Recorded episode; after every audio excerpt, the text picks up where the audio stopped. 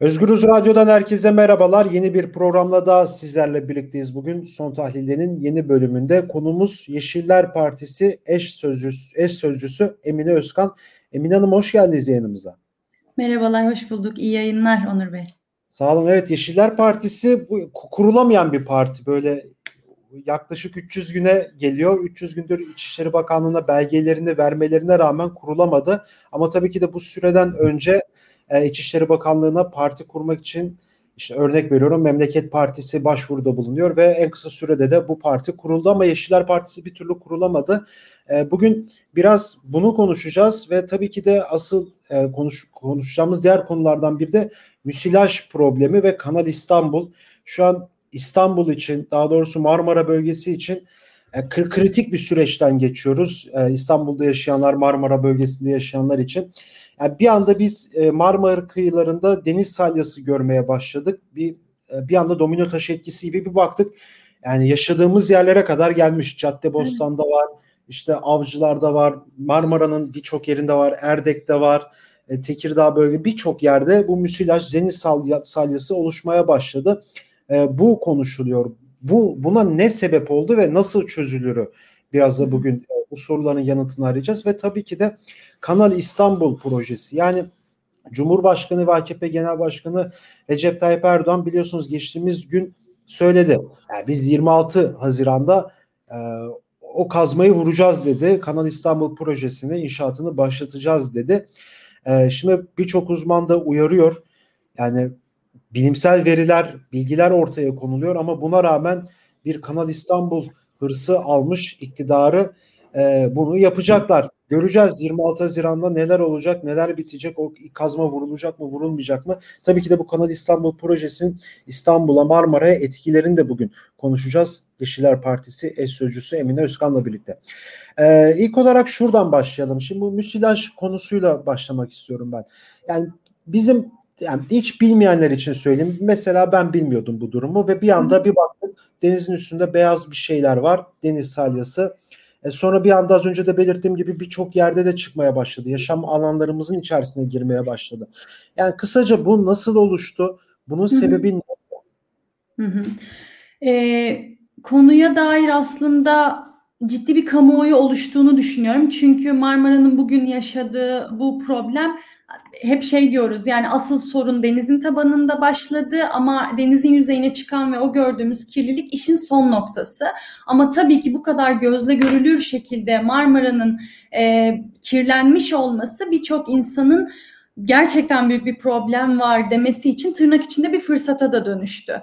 Ama aslında e, bu sayede çalıştaylarla şunla bununla bilim insanlarına döndüğümüzde ya da balıkçılara işte o bölgede yaşayan ve denizle sürekli haşır neşir olan insanlara döndüğümüzde bize şunu söylüyorlar. Aslında biz bu sorunun e, giderek arttığını, işte bu sene daha büyük bir şekilde yaşandığını uzun zamandır, aylardır yetkililere söylemeye, anlatmaya çalışıyoruz, görüyorduk ama çok son noktaya geldiğinde ve büyük bir kriz gibi algılandığında buna çözüm üretilmeye başlandı. Daha güçlü bir ses çıktı diye.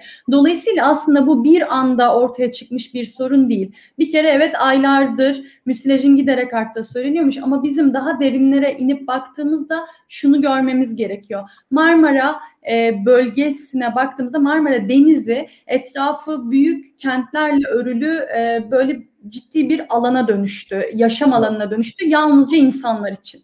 E, yoğun kentleşmeyle ve yoğun nüfusla beraber. E, bu tabii ki bizim e, çıkar, ortaya çıkardığımız yoğun atıkları da beraberinde getiriyor.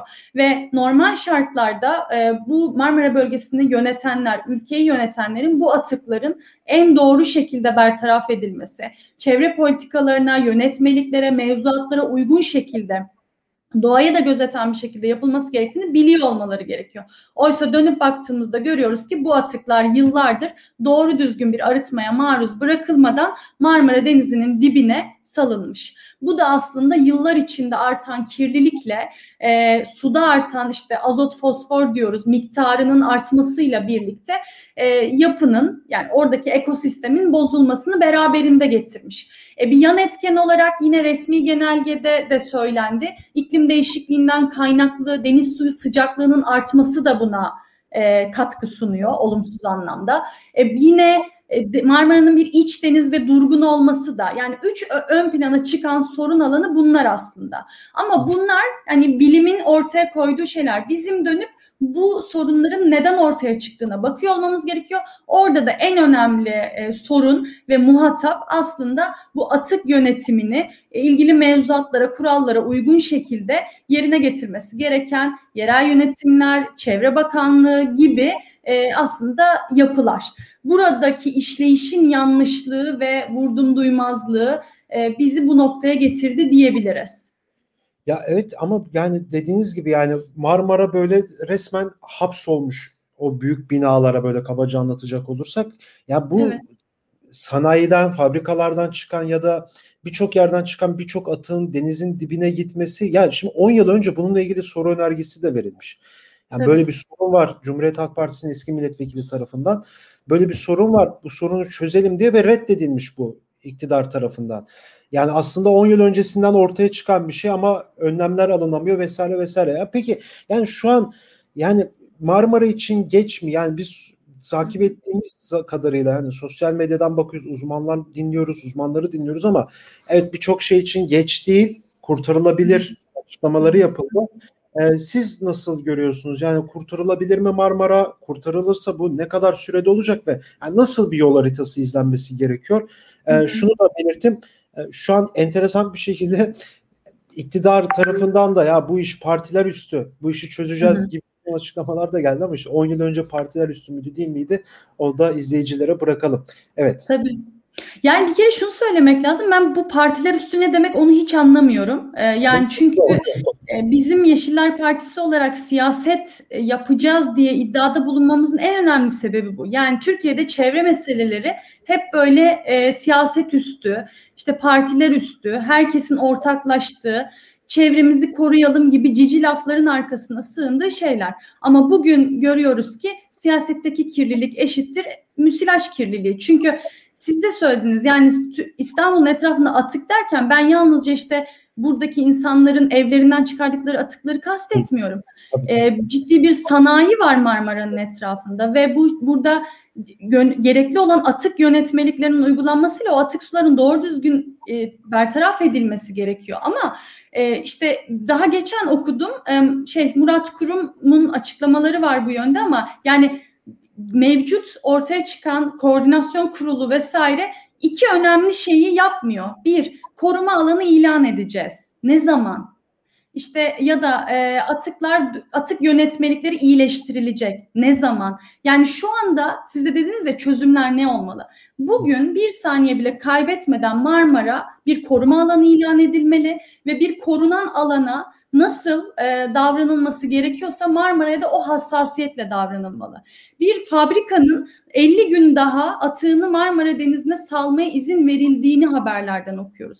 Şimdi mesele bu kadar acilken sizin saniyesinde bütün atıklarını Marmara'ya salan kuruluşlara ceza yazıyor olmanız, bunu yasaklıyor olmanız ve yoğun bir şekilde denetliyor olmanız gerekir. Oysa şu an e, deniz yüzeyinden toplanan müsilajların reklamı yapılıyor. Şimdi işin son noktasındaki denizi temizleyip insanların bu panik halini e, azaltmaya çalışmanın kendisi Marmara'yı ölümden kurtarmak değil maalesef. Yani bizim çok daha efektif şekilde bugün bir saniye bile kaybetmeden Marmara'yı koruma alanı ilan etmemiz ve içerisine bir parça daha e, atığın girmesini engellememiz yani arıtılmamış atığın girmesini engellememiz gerekiyor. Bundan sonra tabii ki iyileştirebiliriz, rehabilite edebiliriz, balıkçılarımızı destekleyebiliriz. Bunda hiçbir sorun yok. Ama aciliyet meselesine yaklaşım maalesef maalesef çok yanlış algılanıyor hükümette. Keza şunu da biliyoruz. Yüzeyden toplanıyor, tekrar oluşuyor. Niye? Çünkü sorun yüzeyde değil. Yani aslında bu arada Türkiye'de bunun bu alanda siz de söylediniz 10 yıllardan beri bu konu biliniyor. Bilim insanları bu konuda bir sürü şey ortaya koymuş. Bu alanda çalışan akademisyenler. Dolayısıyla elimizde aslında çözüme gitmek için çok fazla yol var. Ve şunu da eklemek lazım. Az önce e, partiler üstü vesaire dediğimiz için. Şimdi mesele partiler üstü deyip e, işte şöyle şeyler de okuduk. Hani İstanbul'daki yerel yönetim değişti e, bu değişiklikle birlikte hani müsilaj meselesi sanki mevcut yerel yönetimin son birkaç yılda yaptığı yapmadığı şeylerle ilgiliymiş gibi bir hava da çizildi. Şimdi bu iki tane siyasi partinin ya da farklı görüşün e, siyasi çekişmesine kurban edilebilecek bir konu değil. Şu anda e, Cumhurbaşkanı'nın işte bu beladan kurtulacağız diye e, tırnak içinde hani bir tek bir kişinin sözüyle çözülecek bir sorun da değil. Yani e, müsilaj bir örnek. Birazdan Kanal İstanbul'da konuşacağız evet. dedik. Ekolojik krize neden olan ya da ekolojik krizin neticesinde ortaya çıkan her sorun ortak akılla, bilimin ışığında ve siyasi bir iradeyle çözülebilir. Ve Türkiye'de bu siyasi iradenin oluşması için de biz e, Yeşiller Partisi'ni yeniden kurduk diyebiliriz aslında.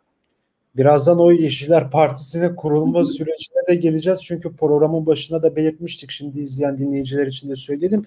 İçişleri Bakanlığı tarafından onaylanmadı bir türlü yani tüm belgelerin tamam olmasına rağmen. Neyse tam bu noktada şu Marmara'ya da gelmek istiyorum. Şimdi siz Marmara acil koruma kararı alınması gerekiyor dediniz ama şimdi Kanal İstanbul'da yapılacak.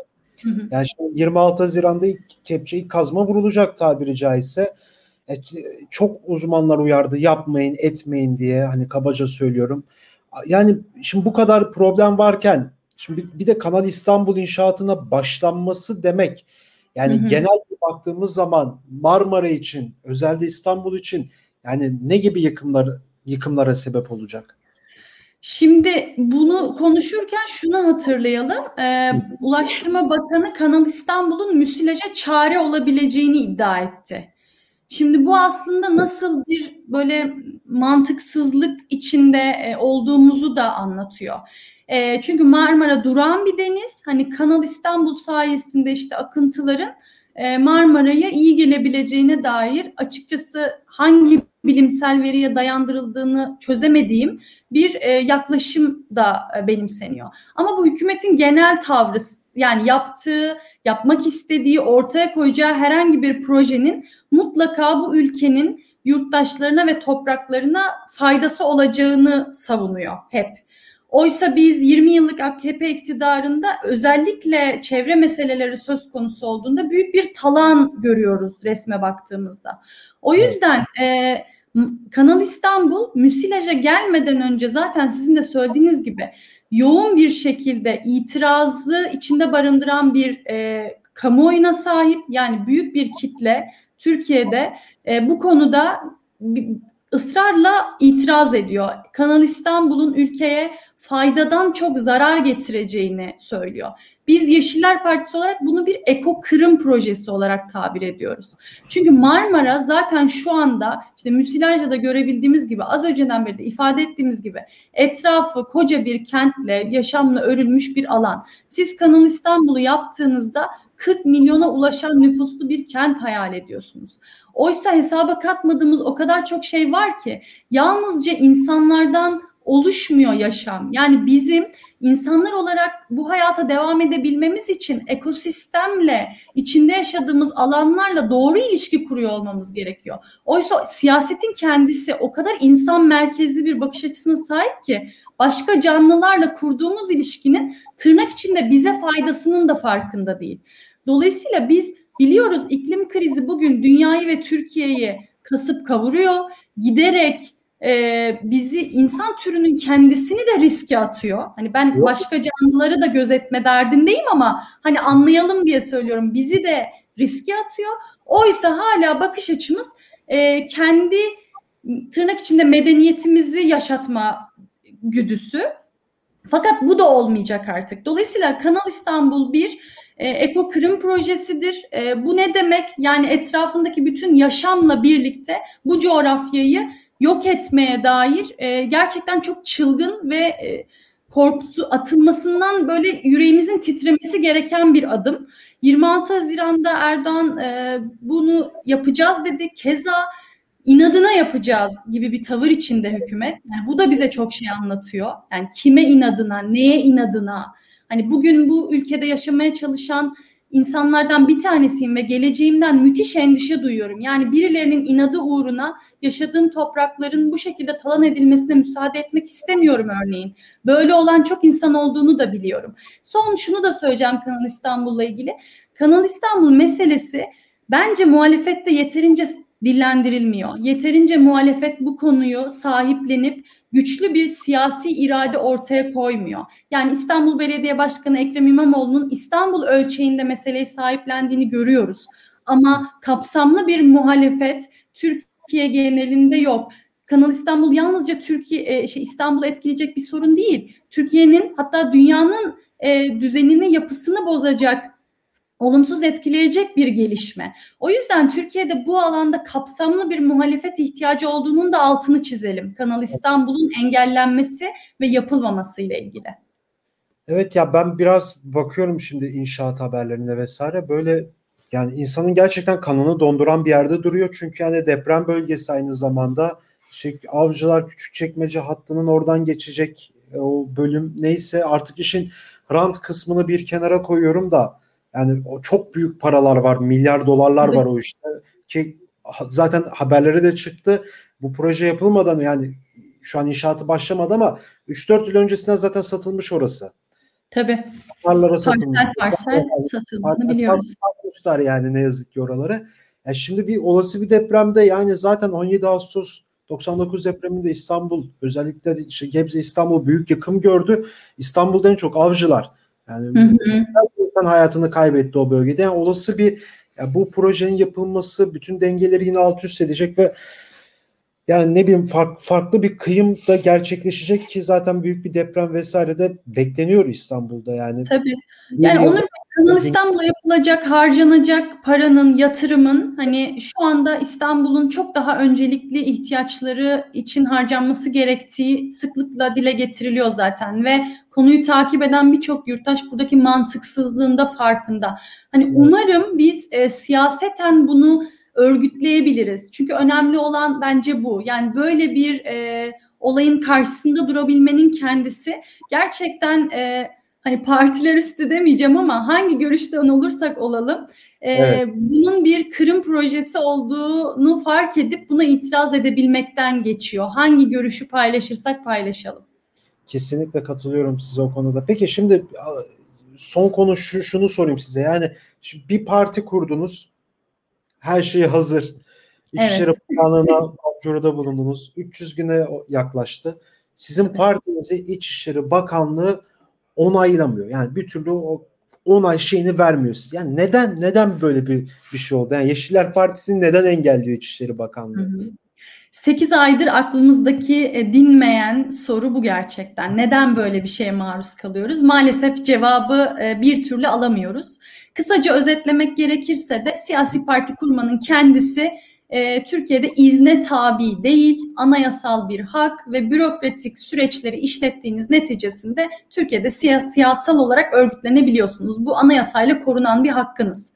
Dolayısıyla biz partiyi kurarken İçişleri Bakanlığı'nın siyasi partiler kanununda bizden talep ettiği bütün evrakları hazırlayarak 21 e, Eylül'de 2020 yılında evrakları teslim ettik. E, yasa şunu söylüyor. İçişleri Bakanlığı evrakları alır, teknik incelemesini yapar. Altını çiziyorum. Teknik incelemesini yapar. Yani benim istediğim evrakları doğru bir şekilde bana teslim etmiş mi?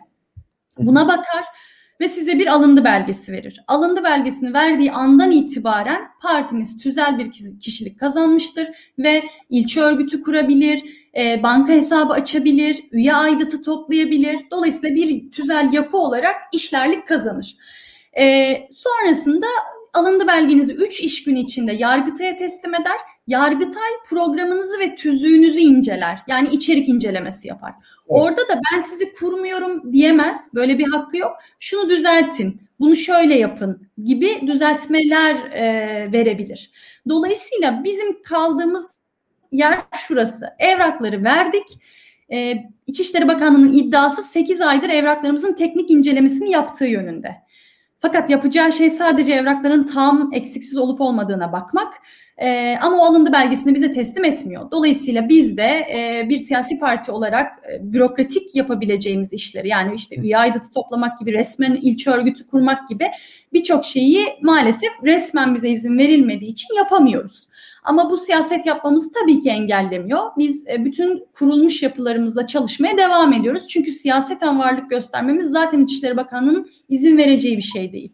Şimdi bu neye oluyor'ya gelince yani açık söylemek gerekirse bunun mantıklı bir açıklaması yok. Yani Türkiye'de Yeşiller veya herhangi başka bir parti bizim gibi sorun yaşayan başka siyasi partiler de var. Ee, böyle bir şeye keyfi bir engelleme yapma hakkı söz konusu değil İçişleri Bakanlığı'nın. Ee, ama işin işte siyasi tarafına geldiğimizde şu yorumu yapmak mümkün. Türkiye'de Yeşillerin örgütleyebileceği ve belki bütün muhalefet ve AK Parti kanadına yani hükümet kanadından e, oy vermek istemeyebilecek bir jenerasyon geliyor. Ee, bizim önemsediğimiz ve önceliklendirdiğimiz konulara ilgi duyan ve bizim siyasetimize ihtiyaç duyabilecek bir kitle Türkiye'de mevcut. Ve bir ihtimal diyebiliriz ki belki bizim siyaseten bu kadar iyi örgütlenmemizden çekiniliyor. Yani ben bu, bu, bu yorumu e, içimde böyle hissettiğimde bir yandan doğru yolda gittiğimize de emin oluyorum oluyorum. Diyelim ki bunların hiçbiri değil ve tamamıyla bir bürokratik dalgınlık. Yani o zaman da dönüp gerçekten Türkiye bürokrasisinin düştüğü bu e, utanç verici duruma bakıyor olmamız gerekir. Çünkü 8 ayda bir belge kontrolünü yapmak e, sürmez. Yani bu çok mantıklı değil. Şunu da tekrar ekleyeyim bir hukuki süreç de işletiyoruz. Yani 6 ayın sonunda bir dava açtık, idari dava açtık. Dava döndü, asli mahkemeye bizi yönlendirdiler ama biz e, şu anda idari mahkemenin bu konuya bakması gerektiğini e, tekrar itiraz ederek belirttik. Orada çalışan bürokratlarla ilgili suç duyurusunda bulunduk. E, hukuki süreci takip ediyoruz. İşin son noktasında gideceğimiz yerin Anayasa Mahkemesi olabileceğini de öngörüyoruz.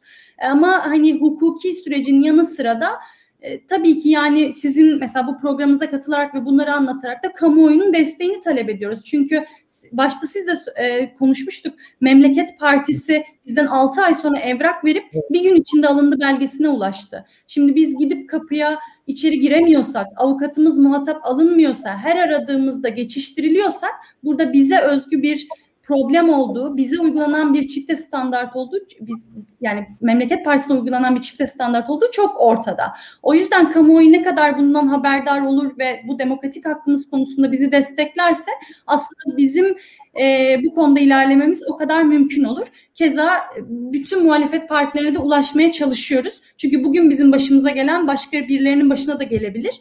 Mesela HDP kapatılmaya çalışılıyor, bizim kurulmamız engelleniyor gibi. Dolayısıyla bir demokratik sorunun da e, parçası şu anda yaşadığımız süreç. Evet. evet. Çok teşekkür ederim Emine Hanım programa katıldığınız için. Ben teşekkür ederim. Evet, Yeşiller Partisi eş sözcüsü Emine Özkan'la birlikteydik bugün Özgürüz Radyo'da son tahlilde programında. E, müsilaj sorununu, Kanal İstanbul problemini ve e, Yeşiller Partisi kurulamıyor. Az önce Emine Hanım da ifade etti. E, ondan önce başvuran İçişleri Bakanlığı'na belge gönderen partiler bir bir kurulurken örneğin Memleket Partisi ama Yeşiller Partisi ne hikmetse 8 ay oldu. E, kuruluşu İçişleri Bakanlığı tarafından engelleniyor. E, Emine Özkan'la konuştuk tüm bunları. Başka bir programda görüşmek dileğiyle şimdilik hoşçakalın.